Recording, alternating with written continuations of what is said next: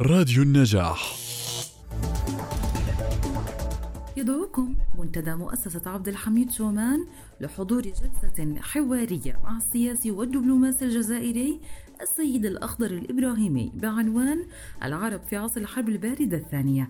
تدير الحوار عضو مجلس الأعيان الدكتورة علياء بوران. تقام الجلسة يوم الاثنين الموافق الثامن والعشرين من شهر آذار في تمام الساعة السادسة والنصف مساءً.